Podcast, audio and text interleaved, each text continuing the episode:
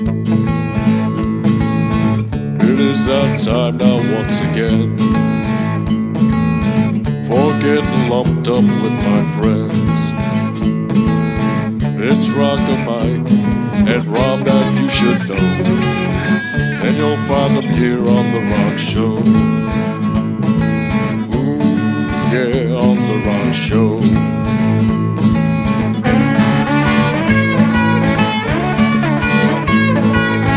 Once again, people, welcome to another exciting rock show, episode 139. And we talk about the making of physical graffiti. Led Yeah. Zeppelin, baby. Right, the Led Zeppelin album from 1975, Physical Graffiti. I'm Mike, excited about this one, man, because we haven't talked about Zeppelin a whole lot. I know, but Mike, can I tell you something? Yeah, One of the greatest show I saw in Madison Square Garden was Page and Plant. Back in the 90s, right? And they played uh, everything. And then a few weeks later, I see that the New York Times, they called that one of the greatest concerts they ever had in the Yeah. whole tour. Yeah, yeah, that was. and they was. fucking rocked. They fucking kicked ass. They were on stage for, Mike. They were on stage for maybe a good two hours, just jamming out. I think it was longer than that. I was, I was, longer, but that, I was, I was at that show at the Garden. You I remember, and I was fucked up, and it was the Yeah. last minute ticket that I got from somebody, and it was like, Mhm. "Let's go see these guys," okay? Oh yeah. And it was fantastic. Well, you know, we haven't talked about Led Zeppelin a lot on the Rock Show, and Not uh, really. and that's not really because I don't like Led Zeppelin. It's because it's kind of like talking about the Beatles or the Stones. You know, it's been talked about so much. But we kind of did talk about them when we talk about the Yardbirds. the Yardbirds, yeah, we touched on it, okay, because that was the the roots of Led Zeppelin was the Yardbirds. yeah, the Roots. Yeah, but we Right. definitely talked about them before. Oh, yeah. Like Yeah. they're- yeah, it's come up, but we haven't done any shows about them. And I think uh, what works good is the is the making of concept, you know, because we could talk about these albums, kind of like we did with the Stones' Exile on Main Street, you know, Mhm. you know. So let's get into it. Um, I, I kind of I love this album, okay, and uh, I'm not, you know, I'm, I'm more of like an early Zeppelin fan. I like the first three albums a lot. Um, you know, Led Zeppelin four and Houses of the Holy are okay, um, but then I think that they just, you know, they totally revved it up with this album, and I think this was kind of like the peak of their creativity I- because Yeah, I hate to tell you, I think this is the best album they had. Oh yeah, it could be. It could be. Uh, that's a tough Not that one to it pick. could be. To me, it is the best album. Yeah. When I think about Zeppelin, this is the album I think about. Well, I mean, everything from the, the classic music on there to the album cover. I mean, the album cover is It's iconic, fantastic. you know. And you live right around the corner from there. I live from the corner we're from yeah. yeah, yeah. So, all right. So, Physical Graffiti is the sixth studio album from Led Zeppelin, right? And it was released as a double album on February 24th, 1975, on the band's brand new record label called Swan Song Records. Now, it was commercially and critically a success. Yeah. And it debuted at number one in the UK and it debuted at number three in the United States. Um, the band wrote and recorded eight new songs for this album in early Mhm. 74 at Headley Grange, which is a historical house in Hampshire, England. Okay. Now, it's that place is famous because acts like Fleetwood Mac, Bad Company, Genesis, Peter Frampton uh, were you know used it over the years to record, as well as Led Zeppelin in, in other times. So this country house kind of gave Led Zeppelin ample time to record and arrange the album. It's a very comfortable place to play and hang out, and and you know it just worked well the atmosphere. Uh, the total playing time when they ended up recording this ended up being about three studio sides of a record. Okay.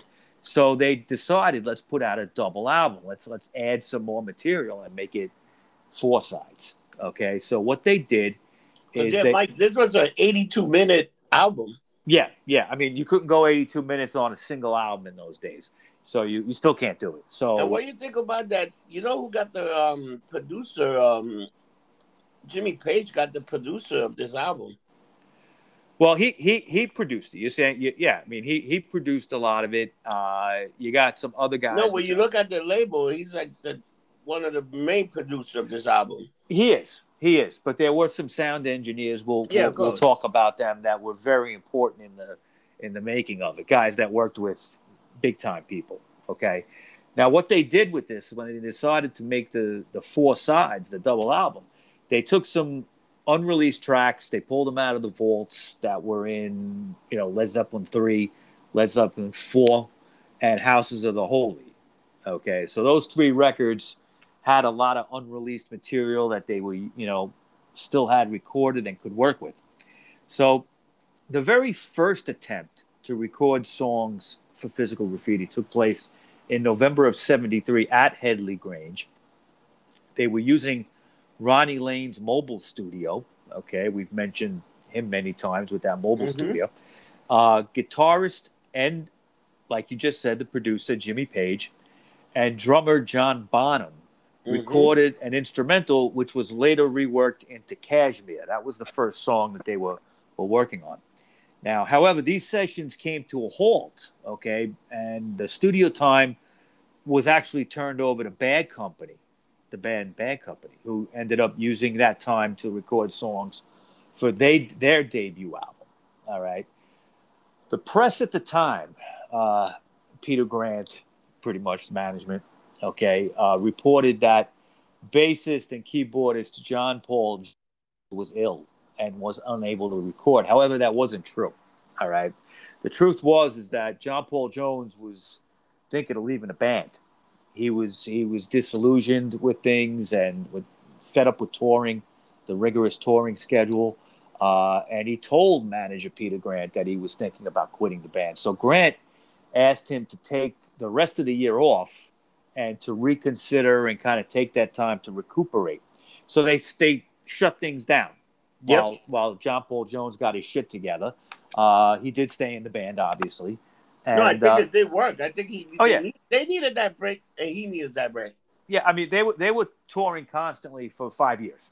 Yeah, okay and uh, it really was nonstop and it was it was worldwide it was you know at least europe and america back and forth back and forth so i could understand that okay uh, the group would then reconvene at headley grange in january and february of 74 where they recorded eight tracks engineered by ron nevison okay uh, he was the guy who engineered the who's quadrophenia hmm album. Okay, so lead singer Robert Plant later referred to these eight tracks as the Belters.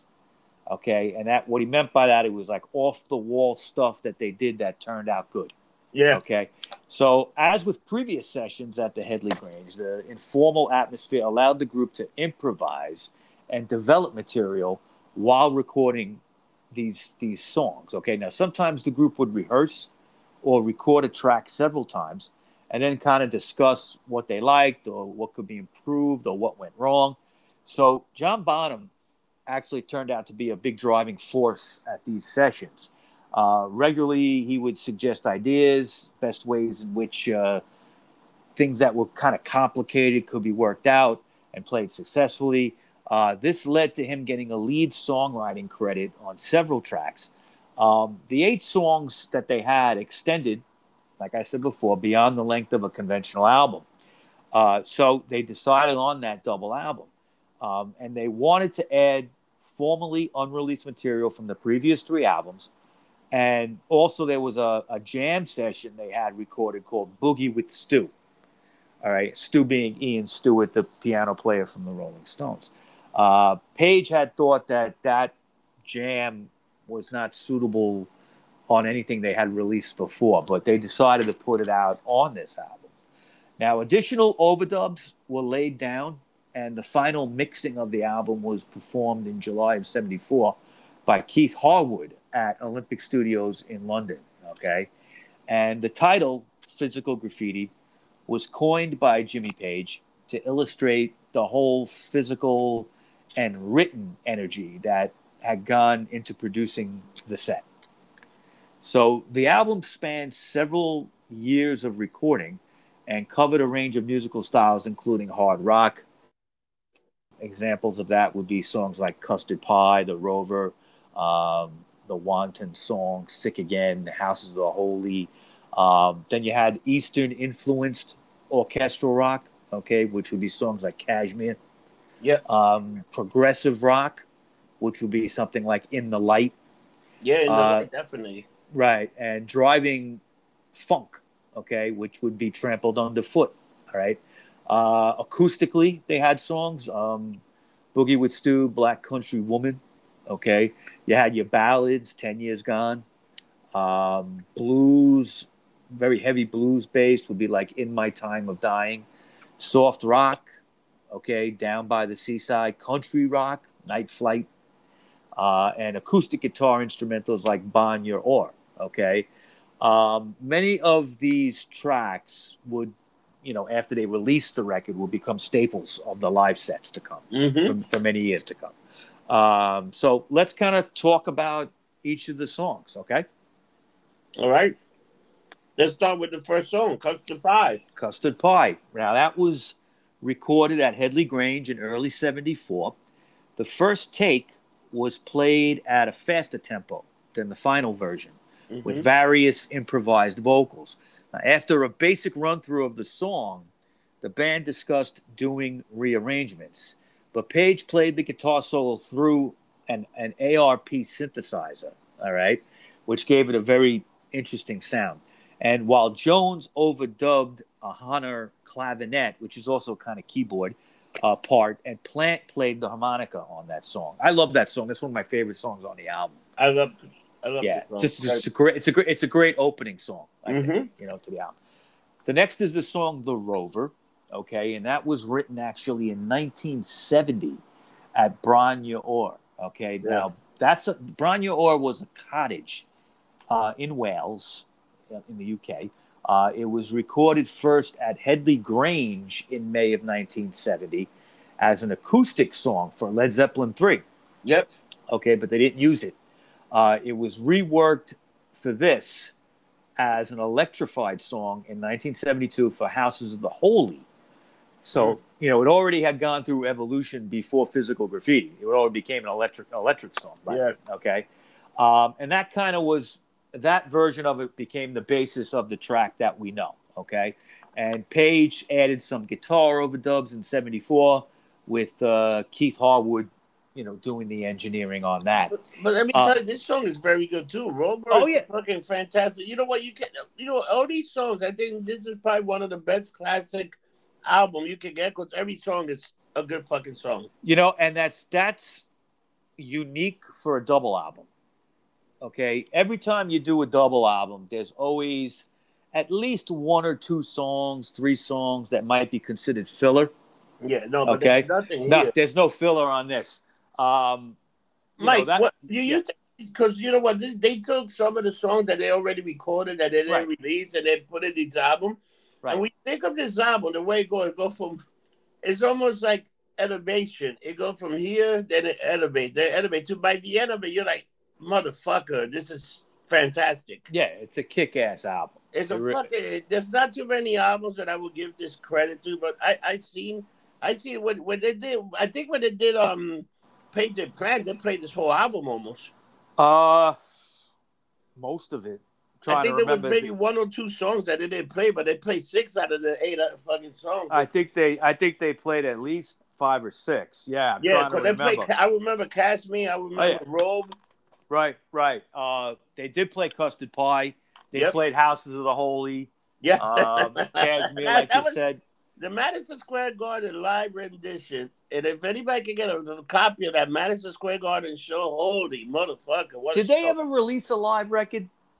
Planted, dude, uh, Page and Plant. Didn't they do an unplug?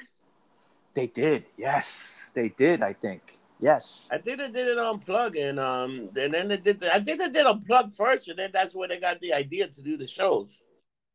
I think it came from that. Right, right. That because they hadn't worked together in you know 20 Yeah. years, you know, 15, 20 years. So wow, yeah, you're right. I have to look into that. I think there is an unplugged. I wonder if there's any DVDs from that. They might have released things later on, you know, years gonna- later I'm- sometimes. you know what? I, I'm going to look it up right now because now, now I'm curious. All right, so I'll go on. Uh, the next track on the album is "In My Time of Dying," and that's kind of based on a traditional song that Bob Dylan recorded on his debut album in 1962. Uh, the track was recorded live with Page later adding slide guitar to it on the overdubs, and the arranging and structuring was led by John Bonham, who worked out where the various stop and start sections in the track should be, and how the group would know where to come back in. So, the- Mike, check this out. Go so ahead. it was an album called. It was an album that they released. No quarters. It's a live album by Jimmy Jimmy Page and Robert Plant. there you go. the and it's a 90 minute album. It was unled, unleaded, an MTV project that they fucking did in uh, Wales. Wow. Okay, so it was a live show So recorded they did in it. Wales. So check this out. They recorded in Morocco, Wales, and London. Oh, three different places. Okay. I got to listen to that. I don't think I've ever heard Oh that. my god, dude, that's that's a fact. What's the, the can, can you can you can you tell what the track list is? Um. All right. So let's see more. So I. So for what I see from this or that, so it was um, nobody's fault by mine. Thank you. No quarter. Friends. Yale City. Don't cry. Since I've been loving you. The battle of Evermore. Wonderful. That's the way. Uh. Four. Four stick. Kashmir and Gallows Pole. Kashmir is the only one from this album that I'm. But I hearing. think they did that for the unplug, and then when they went on the shows, they, Oh, yeah, they did a lot more. Everything else, but I think that unplug because it was in nineteen. It was in nineteen. They recorded this, and um, it came out in the U.S. Released October 14, 1994.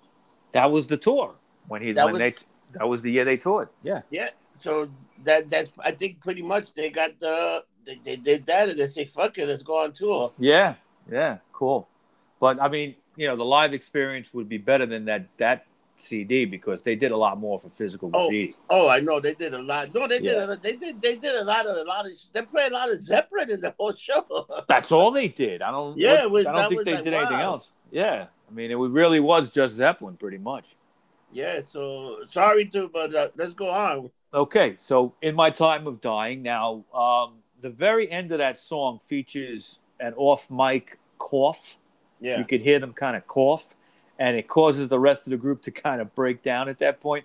But Bonham, you know, shouted something like, "There's that's got to be the one, hasn't it?" Okay, meaning like the take, Mhm. and and feeling that it was the best take. It was left on the album. Okay, so you can actually you know hear that.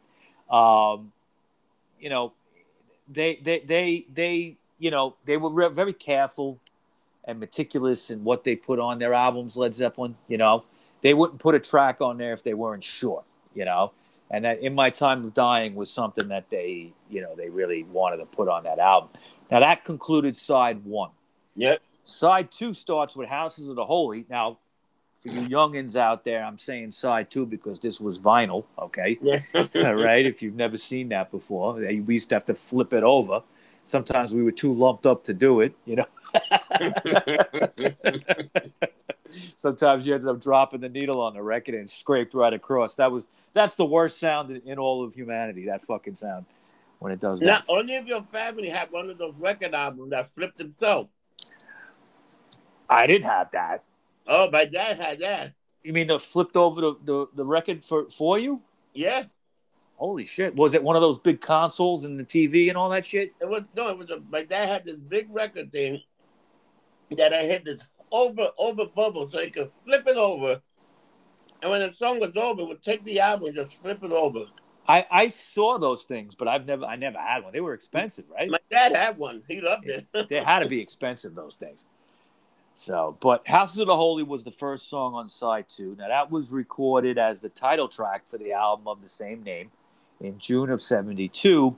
They recorded that at Electric Lady Studios in New York City with the famous Eddie Kramer engineering. Okay, now you know I always thought this was kind of funny. Houses of the Holy, the song was left off the album. Houses of the Holy, they left it off. Okay, but the reason they did that, in case you don't know, is because Page felt it was too similar to other tracks, songs like Dancing Days, uh, and they felt that it wasn't even that good. Okay. So they left it off, but they kept the title to Houses of the Holy for the album. But unlike some of the older material on physical graffiti that they were using, this track really required no further overdubbing or uh, overdubbing or, or remixing. It was No. pretty much ready to go. So they you know stuck that on there. Now, Trampled Underfoot developed from a jam session driven by John Paul Jones at his clavinet. All right. And the singer went through, uh, I'm sorry, the song went through several arrangement changes before arriving at that final version that we know on the album. Um, Bonham felt the track was too soul-y, okay, too soul sounding, and rearranged it into more of a funk style song, suggesting that Page should play a guitar riff throughout in place of just playing chords. All right. So the lyrics are a series of kind of like double entendres around driving and cars in general. Uh, the song became a favorite live track after they released that album. Um, and they played it at every show from 1975 onwards. Uh, Robert Plant revived it years later at his solo shows. I did hear him do that once. Uh, I, I saw Robert Plant solo once, and I saw Plant and Page, the show you were talking about at the Garden. Yeah, the way Uh, Yeah, I saw Robert Plant. Wasn't at the Garden. Uh, where was it? Irving Plaza, I think.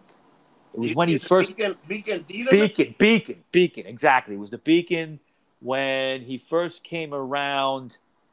Uh, not the Honey Drippers stuff, like when he was doing solo, you know, just solo stuff.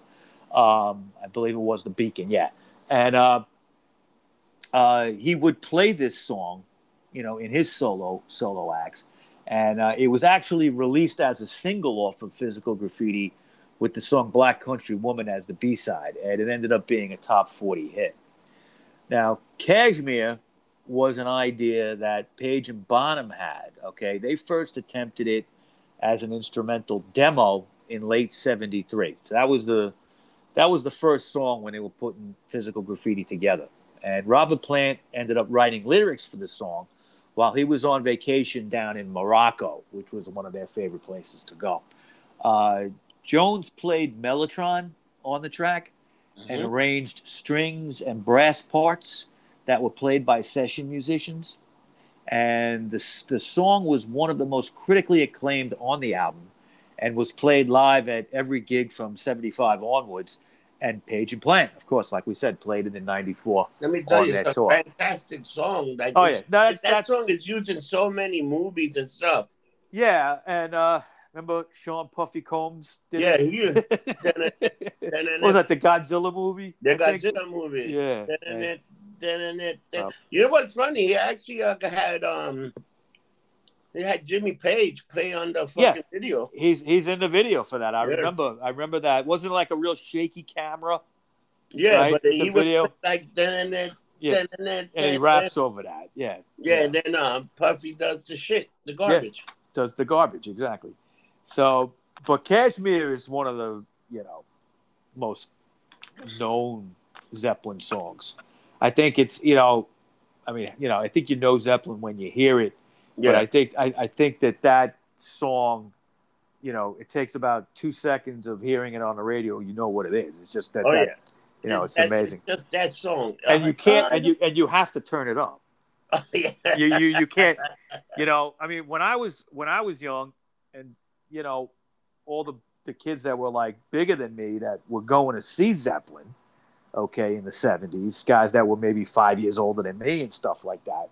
Uh, oh, I mean, God, how many times as a kid? I don't know. Maybe you. I I was out in Queens. It was a little different than Manhattan, but you know, the people that had cars, you heard Kashmir blasting Oh, no off, the- blast it. off the eight tracks, you know, or these muscle cars in 1976. You know what I mean? So, I mean, it's a classic song. You can't you can't play that song low. Even in your headphones, you got to blast that shit. You want to hear something funny? So when I saw Oasis yeah. live at Madison Square Garden in the theater, right? The two brothers got into a fight, and one brother just walked off the stage, Right. and the other brother by himself started playing Kashmir. Just as a big fuck you to his brother because he didn't Did like he- Led Zeppelin. Did he sing or He what was sang and he Yeah. played. He did the whole thing. Oh, damn! Wow. Wow. and the Yeah. brother, the other brother, never came back He out. never came. Oh, they- they were known to do that. it was crazy. Yeah, that's crazy. Somebody walks off stage. Now, side three, the first song was In the Light, and that was recorded at Headley Grange in early 74. It was initially not called In the Light, it was called In the Morning. hmm Okay. And when it went through a lot of rehearsals and changes before they got the basic structure You know what the they song. changed the name of the song, right? Huh? You know what they changed the name of the song? Why they changed it? Yeah, No, tell me. because they thought that in the morning was a little too uh, racy, like it was too much.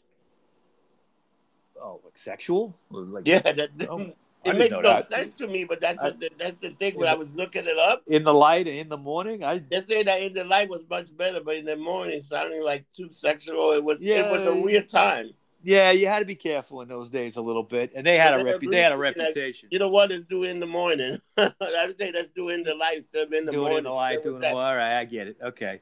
It was Uh, weird. It was like you know what, especially in those times, you use certain words, and like like it like it, it, it all goes back to the doors. Don't use like my fire. Well, you know, I mean, Zeppelin would use lyrics in songs like, you know, "Squeeze My Lemon," you know, stuff Oh. like that. You know, but my, you know. It, they, it was like double entendres. Okay, it didn't necessarily. It could so mean that's two what things. they say when they heard in the morning. Yeah. No, no, you can't have that. You in the light, in the light. Yeah. All right. Well, it's still a good song. So But I, I, I- I would have liked in the morning. So would have been a great title too. it, I, it could have worked. I could see Yeah. that. You know, I could see them singing But that. think of the mentality of these people back in the days. They're like, yeah, well, kid, they you know, you still had some standards, I guess, in those days, and you had to watch. what you Elf said. from Elvis dancing to certain people Yeah. saying key words. Think about it. I know, I know. Well, it's, it's ridiculous. You know, they, they if they only had a probably it was really more about the American market they were worried Yeah. about. They didn't want to do anything to fuck that up. market. Yeah. So the next track is called Bron-Yr-Aur. Okay. It's B R O N dash Y R dash A U R. Okay. Which is a old English kind of thing. Um, and that was the name of the cottage that they uh, had written and arranged a lot of Led Zeppelin 3 in. Okay. It's an acoustic piece that, uh, you know, Jimmy Page wrote. And it was recorded at Island Studio in mid 1970 the first time. Uh, the track was later used in the background music in the group's film. The song remains the same. Have you ever Yeah. seen that movie? No, I never seen that movie. Is that any Fu- good? Yeah, yeah. This is a movie that, you know, it was like Rocky Horror. You used to have to see it like at midnight in the theaters. Oh yeah. Um, and uh, it's uh, it it, it you got to watch it stoned. like, It- let it- me ask you this question. Imagine how weird was to do like a acoustic solo while taping in the studio. what what do you mean? Imagine how hard it was because there's no electronic and you really got to have mics and stuff on it to Yeah. the thing. It's Yeah. where everything is electronic and you plug it in, it's loud. And Oh no, this was all analog, man. It, it's to, it's totally, it's a totally different way of recording. So Okay. think about how they had to get that him playing like a solo, and they had it right. They had to have the right sound, the right lift, because Yep. you could do something like that and totally. It sounds like shit, but no. well, there was there was tricks. There was tricks that these sound engineers used to do. Yeah. Okay. Uh, if you remember when we talked about the Revolver album, the Beatles album, oh yeah, uh, they, they packed Ringo's bass uh, bass drum with with clothes. yeah, to, to give it like a, a different kind of sound that that Yeah. just sounded better. You had tricks, and these sound engineers. This is what these guys did. This is what they knew. They knew how to mic an instrument. They knew how to, you know, you, you, you still have to know that today, but so much of it is done in the mix. I'm not an audio engineer, so I can't say from experience. But what I do know is that, like, you could tell. All right, like um, bands like the White Stripes. Yeah. Okay, they used to record. I don't know if they did on every album, but a bunch of their albums, they they recorded using analog equipment. Okay, and and you know Jack White would would uh, search out old equipment and old studios and things like that to You get that sound. To a lot of these people, analog was better than what they use now. Yeah, I mean it, it's a different sound, and and and uh, is it better? I I don't know. I mean, considering most of the music I listen to is is is pre 1980. Okay, so you know that's that was all analog, so that's the music I love. But uh, What did Phil Spector like to use?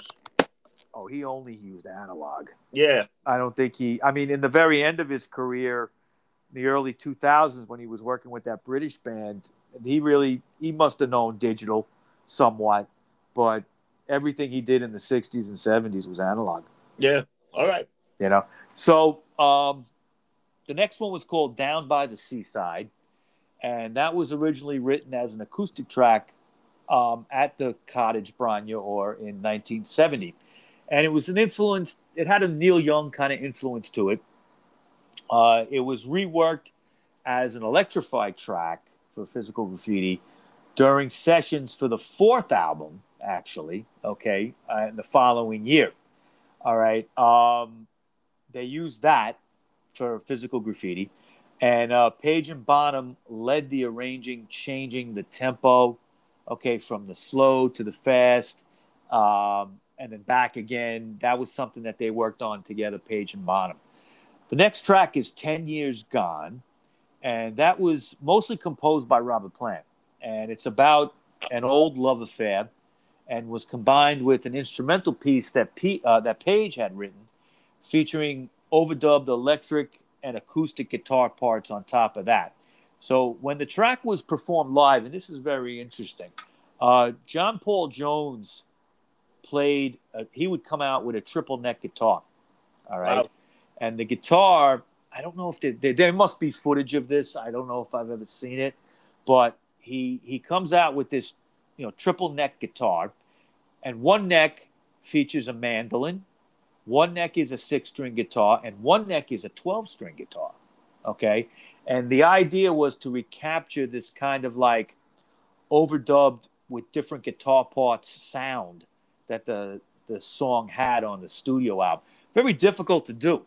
Okay, I mean, it, it you know you have all these different different guitars overlaid, and then to reproduce that live, he had to come out with this gigantic triple neck guitar.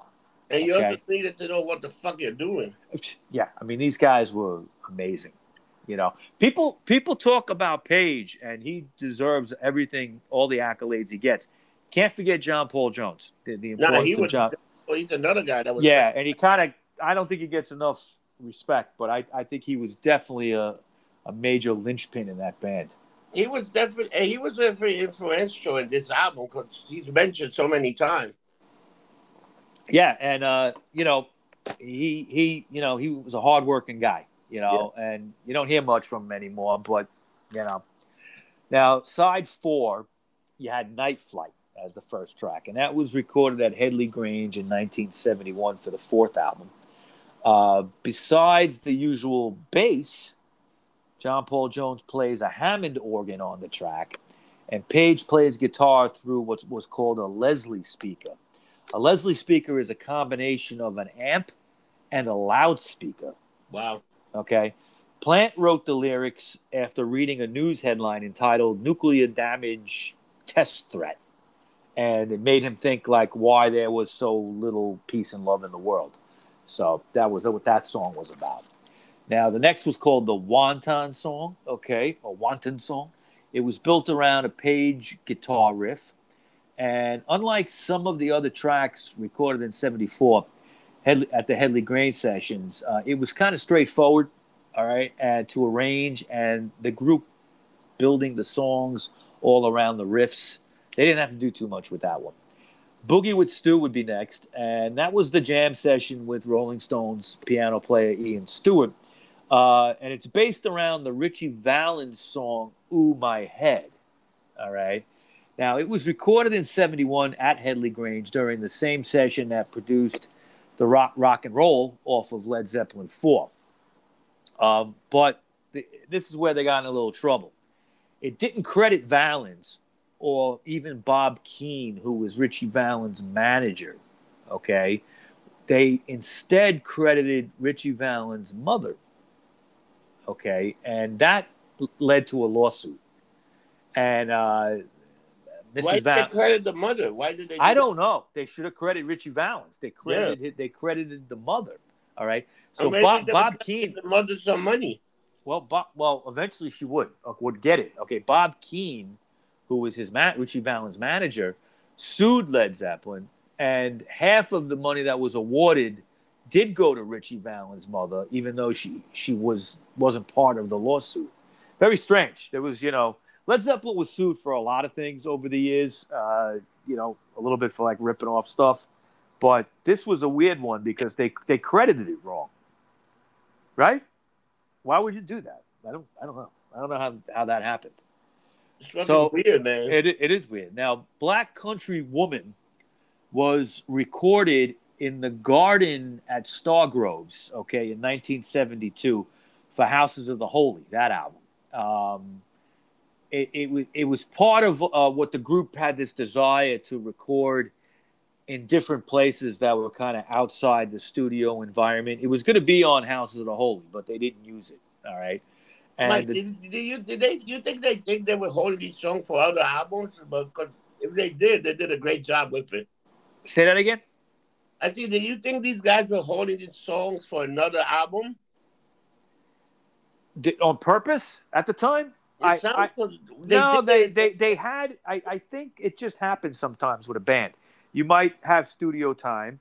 You co- you want to make a record. You got a few songs that you got to leave off because it's too long. Mike, think about it. They put it with this album, and it's like it works perfect with this fucking album. Yeah, it does. It didn't work good with anything else. I yeah, because it Okay. wouldn't make sense if it was anybody. With this album and the whole, I'm telling you, everything makes sense. Which is Yeah. like, It all came planned it. together. It all came together. Yeah, Okay. this, or did they, or did they have like a master plan that they were planning something like that? I don't know. I, I I think that they had, you know, they had a bunch of tracks and they said, you know what, we, we need to fill up another album side. So let's get a couple more songs together. Let's Oh, see what, what we got. Was this an album that they just needed to put out an album and they put this together? It's like fucking fantastic. Yeah. I mean, it, it well, it, I think it's the first, I think it's the first record released on Swan Song. So Okay. they I, I, probably they, they probably did do that. Let's make a good album and take some songs Yeah. have yeah. So, you know, uh, how, how things happen, you don't, you know, we don't know. We're not in the band, but it just seems like they just needed to, it- you know, I mean, you know, a band is great when, when your outtakes are unbelievable. Yep. Okay. So I mean, you know, Stones or another one. I mean, Tattoo You, the Stones album, is an album entirely of outtakes. Did you know that? No, I didn't know that. Yeah, that album, they didn't have anything new written. Okay. It was it was the beginning of they had just gotten off the Some Girls tour. Okay, that and and they would like, you know, Richards had gotten off of heroin a few years earlier. They had nothing. And they said, you know, we got all this material, let's put it out. Start Me Up was like a track that started out as a reggae song originally. And they reworked it into what you know. Okay. So, you know, that's a that's probably their last like, you know, really good album. And it was all outtakes. So it shows how good a band can be, right? Wow. I'm still amazed by that. Yeah. Now, "Sick Again" is the next song. Okay. Um, and oh, I forgot to mention something about "Black Country Woman." Uh, did you ever notice there's a, a a sound of an airplane? Yeah. Okay, they they were going to take that out and redo it, but they kept it in there for effect. It sounds great. Yeah, yeah. So Sick Again was the next song, and that was written by Page and Plant about 19, it was about the 1973 tour and their experience with meeting groupies. Now you got to wonder what you're sick again, you know, like just getting getting the clap or something. I mean, so what do you think? You think it's about that, Rob? It, might be. Sick it might again. be sick again. You know, Oh no, my dick is falling Yeah, off. I'm- my I'm- dick, I'm- my dick is burning again. it's the- the- burning. That's fire. now the track was driven by John Bonham's drumming and Page's guitar riffs. And the arrangement had been worked out before rec- they they before they recorded it, and it was pretty much straightforward to put down on tape. They didn't have to do a lot of takes on that one. now you have to mention almost all material for physical graffiti was used.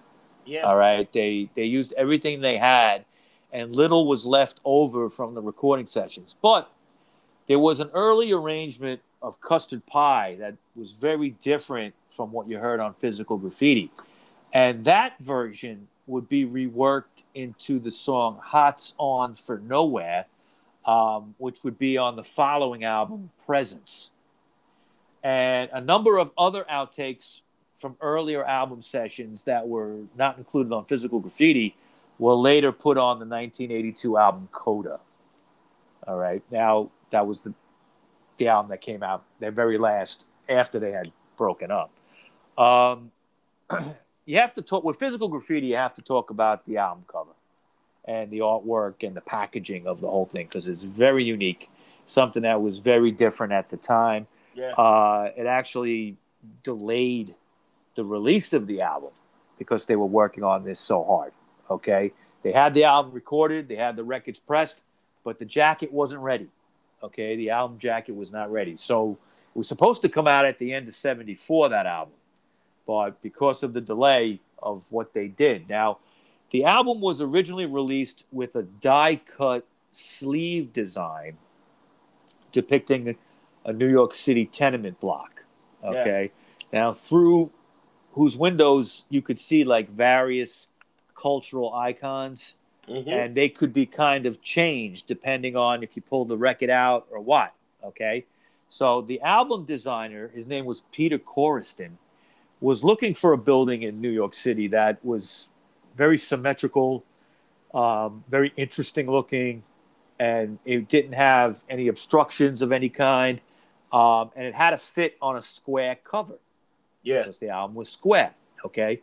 Now, he sub- subsequently came up with the rest of the cover based on people moving in and out of the tenement with various sleeves that could be placed under the main cover and filling the windows in. Okay, so the window cut out on the on the Yeah. building. Okay, and basically what they ended up using was you know 96 and 98 St. Mark's Place in the East Village. All right, and it's a they're two five story buildings right next to each other. Yeah. All right, and the original photograph did go under uh, some tweaks. Okay, because they actually removed the fourth floor in the Yeah. picture. All right, because because it didn't fit. So it doesn't look like five stories. It looks more like four. Yeah. Okay, but it but it other than that, it's pretty much that uh, that building. Okay, now you got to mention also we've talked about this many times with the Stones video, "Waiting on a Friend." Yeah. Okay, if, if you remember that video with Mick Jagger standing right outside the building, that's the building. Okay, and I've it's funny I've you know hung out in the village for the last thirty five years, if not more than that now, and uh, Now there's a tea place down there called there there's a tea place in there. There's a there is a place called Physical Graffiti too, right? Yeah. the tea place. That's a tea place, right? Mhm. But you know, I've been asked on numerous occasions by tourists, "Oh, where's the physical graffiti building?" And I've said, "Oh, that way." You know, eighth, follow St. Mark's down between First and A. That's where it is. Okay, and they always find it. So, um, now what they did is they they for, with the album design they forego the usual gatefold design. Okay, where it would open up doesn't do that. Okay, um, instead they had this special die cut cover. The original album jacket included four covers made up of two inners. All right, Mhm. and it was a middle insert cover, and that's white. Okay, the middle insert, and it it details all the album track listings and recording information that you pull out and you look at it. Okay, the outer cover has die cut windows on the on the buildings. So when the middle cover is wrapped around the inner cover and sli- slides into the outer cover, the title of the album, Physical Graffiti, is spelled out in the windows. Did you ever notice that?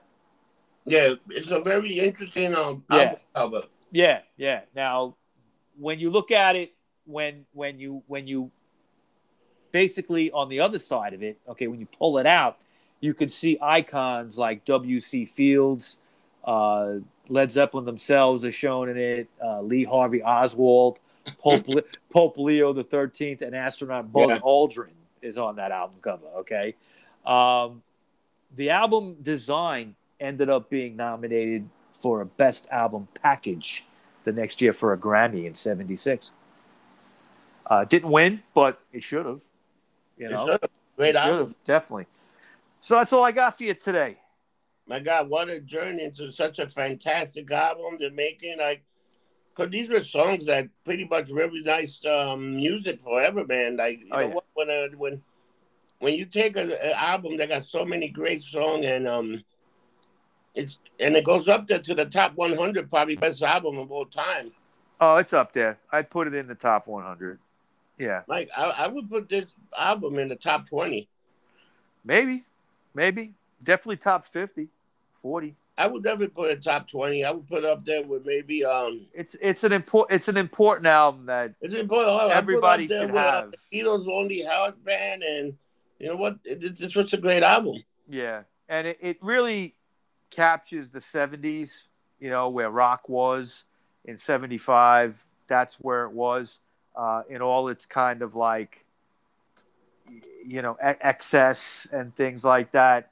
Uh, you know, it, it- it's kind of funny because the album cover is shot in in New York City on St. Mark's Place in '75. Yeah, and you had the the punk scene was starting at the same time in the East Village, and kind of like juxtaposed with each other. Okay, you had Led Zeppelin who were making this amazing album with an album cover of the East, you know, famous spot in the East Village, and then just two avenues down, you had this whole other scene, which was the antithesis of that. Okay, it was you know everything that bands in the East Village were doing in '75, punk bands, the Ramones, and all that, those other bands, even Patti Smith and stuff, that was totally opposite to what Led Zeppelin was doing. Okay, Yeah. you know, so it's it's kind it's kind of funny. You know, it's kind of funny, but uh, a classic album. Uh, I recommend everybody have it, listen to it. It's great. Uh, there's not a bad song, and like I said earlier, it's rare for a double album with no filler at all. Um, check it out. You know, learn Because something. if, 'cause if you buy the CD, they added so much more things to it. Oh yeah, this it's been it's it's been remastered. It's been re-released several times Yeah, with bonus tracks. Uh, there might be stuff with live things on it, and Yep. you know, uh, maybe um, I, I you know, I, I, I always I, I love I love stuff like that, but with me, I I'll you know if it's one of my favorite bands, I'll buy that kind of stuff. But I always end up within a year or two just going back to the original. You know what I mean? Because Yep. that's that's that's what you want to hear when the band decided to put out, and uh, I don't think you can get a, a better Zeppelin album than Physical Graffiti. That's that's you know that's the the reason. peak that of their creativity. um, that's what I love. Um, Apple Music so much because they, they give you the original version of just the plain first album, yeah, and you can get the deluxe version, or you can get a super deluxe version. But they let you give you the choice of which one you want to listen to. and some some some don't do that. Some Yeah. you know pu- put out like the reworked, remastered versions. You want to hear the original, you know? No, no, no, that's what I love Apple because they put the original one and then they told you you want to hear the Mastercard. You Let, wanna- let me ask you something. I don't know if you know this, but you know the Beatles albums. A lot of them came out in mono. yeah, Okay. Does does Apple Music let you listen to that too? Yeah. They, you, I think most of the song you can listen to whatever you want. It's a thing that you put there and you can listen. So Yeah. it's it's, it's pretty. You'd be shocked what they do. No, I mean mono is the best way to listen to the early Yeah. Beatles, my opinion. You know, that's a whole other subject. But so All right. physical graffiti's in the books. Yep. Okay, All right. so uh, Question. what's that? Now that now that this is over, um, um, we got a lot of other shows. We got the Sister of Mercy next week, right? Yes, yes, and if all goes well, we're going to have a guest, a returning guest. We'll surprise you with that. The next Oh, two yeah. we- next two weeks we might have guests. Oh, okay. That sounds good to me. All right, and uh, in two weeks we're gonna have we have Sisters of Mercy next week. We got Samhain uh, the last week, um, which will be Halloween time. Yep. So it's a good it's a good show for that. Samhain was the band that Glenn Danzig started after he left the Misfits. Yep. Uh, only had a couple albums, but they did some good stuff, and uh, hopefully we're gonna do it on video, and I'm gonna show you some interesting things if everything goes as planned. So, um, Mike, other than that, uh, how can people reach out to you if they want to send you a message, a hello? And I got to Sure. Sweden. Guys, thank you for the shout out. And in England, we just broke we just broke in the top 200. So guys, thank you for your support. Thank you for doing what you're doing. And um pretty soon we're gonna have some sponsors on this show because this wonderful little program is getting more and more popular. Yep. Our YouTube is taking off the um uh the the, the we we did a, a tribute show on a on um Lee Scratch Perry that people are still listening to today because people just want to hear stuff, different stuff, and we bring you a different take that other people does. We break down the music to you. We tell you about the album.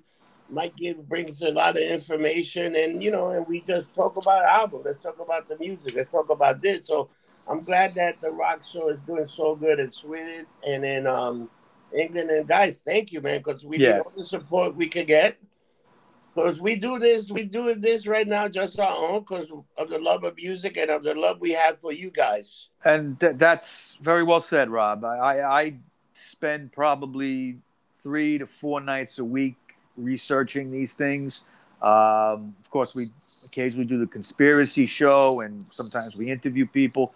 But the rock show is really my, you know, my baby with this, and I, I just kind of spend a lot of time putting these things together, researching things, and I do it because I love it, and I want everybody to learn something and uh, I don't want this this great rock and roll history that we have to go by the wayside. Uh, you know, it's sad because you, you hear things like Gibson Guitars is going out, you know, is is having Yeah. money problems and things like that. You know, kids aren't picking up guitars like they used to. So I, I you know, if I can get some 13 year old to pick up a guitar and go play Kashmir, you know, that's Mike, that's amazing. The guitar, but it's like you know for Nintendo or something like. like yeah, or right. So it's Guitar Rock Hero or something. yeah, but- they- they got Guitar right. Hero and they got Guitar Rock. They got all this. They got there's like two big ones. Well, the, the, the great thing is the music is here. It's never going to go away.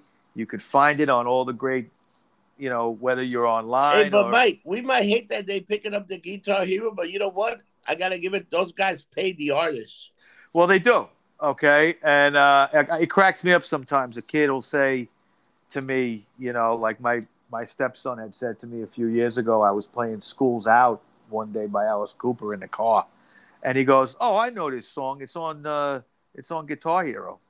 I'm like, "Oh, okay," but at least Alice got paid. Yeah, You know? but because you know what, Aerosmith made more money off Guitar Hero than they ever made off their album. off their albums. Isn't that amazing? That's Wow. amazing. Wow, wow. So, all right. So, if you want to find me and, and, and private message me, give me some ideas, or just say hi. I'm on Instagram, Rocker Mike two one two, Rocker Mike two one two. I'm also on CloutHub and MeWe as Rocker Mike. I'm on Facebook under Rocko Mike, Rocko Mike. And of course, we've got the Rock Show podcast group page on Facebook uh, that me and Rob run. And every day we got new stuff on there song of the day, song of the night. Uh, check it out, join the group. Okay, we've got over a thousand members now. But guys, guys put a lot of stuff up out there, man. Yeah, yeah, there's activity every This day. activity. We, we, we need more. I have to say, we need more, but Yeah, but Mike, can I tell you one of the funniest things? Mike, yeah. you, can I tell you a funny thing? What? Anytime we're together, people hear us talking.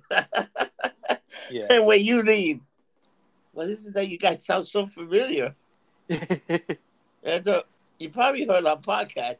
Oh, that's Rockabye. You're Rock Rossi. it, that has that has it happened. cracks me up every time. that happened to me. That happened to me about I think the first time that happened to me, I was in Doc Holliday's. Okay, great bar on on 9th Street and Avenue A in, in New York City, and uh, you know I'm in the bar, and I I think I was talking to Scott the cop or one of those guys. I think it was Scott, and someone just taps me on the shoulder. I didn't know him, and he goes he goes, "Are you Rocker Mike?" he goes, "I recognize your voice. Are you Rocker?" Mike? And I said, "Yeah." And he's like, he's like, "Oh man, I love your show. You know, it's funny. You know, it really is. They just."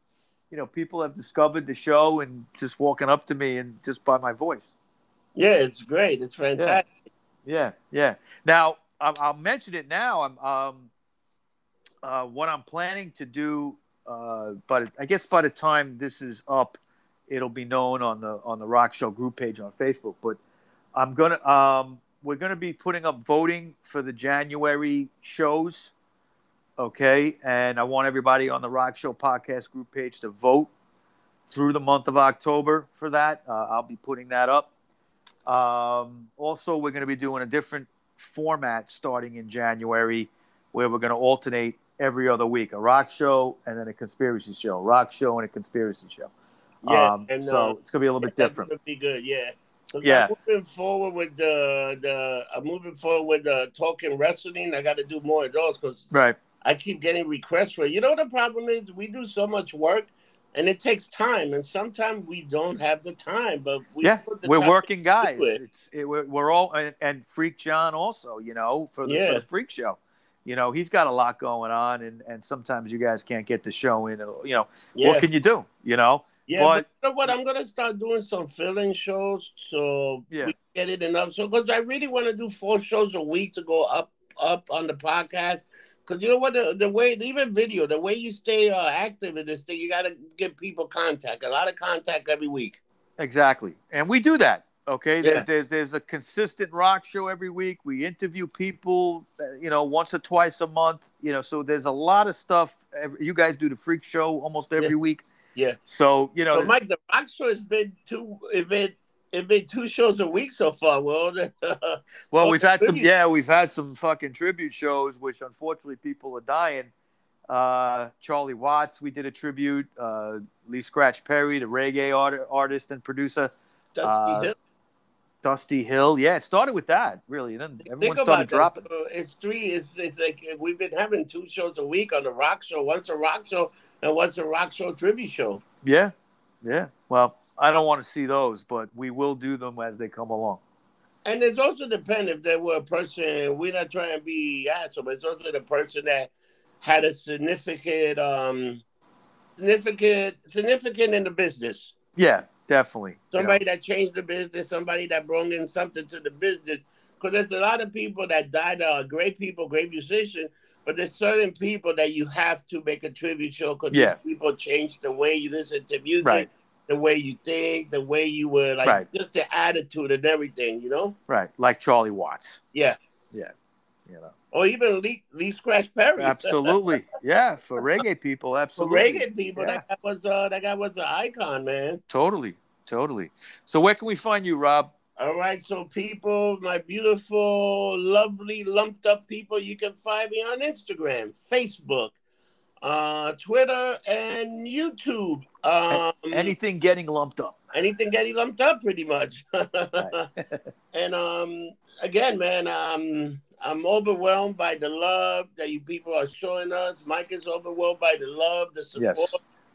But guys, uh, pretty pretty soon we're gonna get some sponsor. We also try and get people that donate, give us some money. So I got some stuff. So if you want to donate or whatever, to and everything goes to the show. You know, we don't want to make a million dollars. We just want to make enough money that we can buy some equipment and this that to support the show. So whatever you guys can give, whatever you can, we'll take it. Million dollars would be good too. a million dollars would be good, but we don't need a million dollars. We just need a few bucks to buy some mics. uh, we are very we're, we're very low tech right now and we've we've done amazing things just Yep. in the low tech Yep. um i hope that you know this year is winding down uh i'm hoping that as we go into next year we can really step it up and and be a lot better quality we want to do more video Yep. um you know it's it's it's all just you know going. It's all going forward from here. You know. Yep.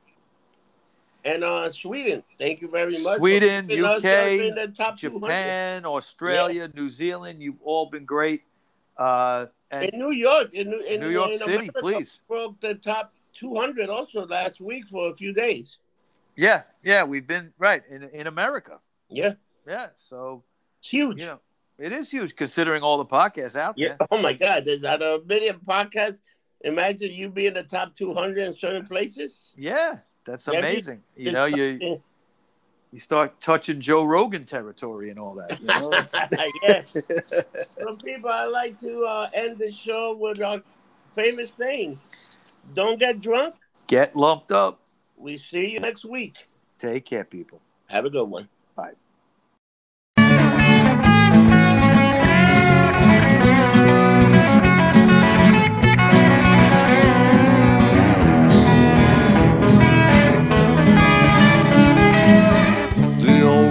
podcast you will hear that will be music to your ears.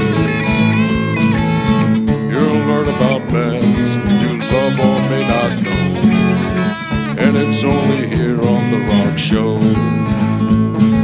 Ooh, yeah, on the Rock Show. Ooh, yeah, on the Rock Show. So tell your friends Let's get lumped up on the rock show.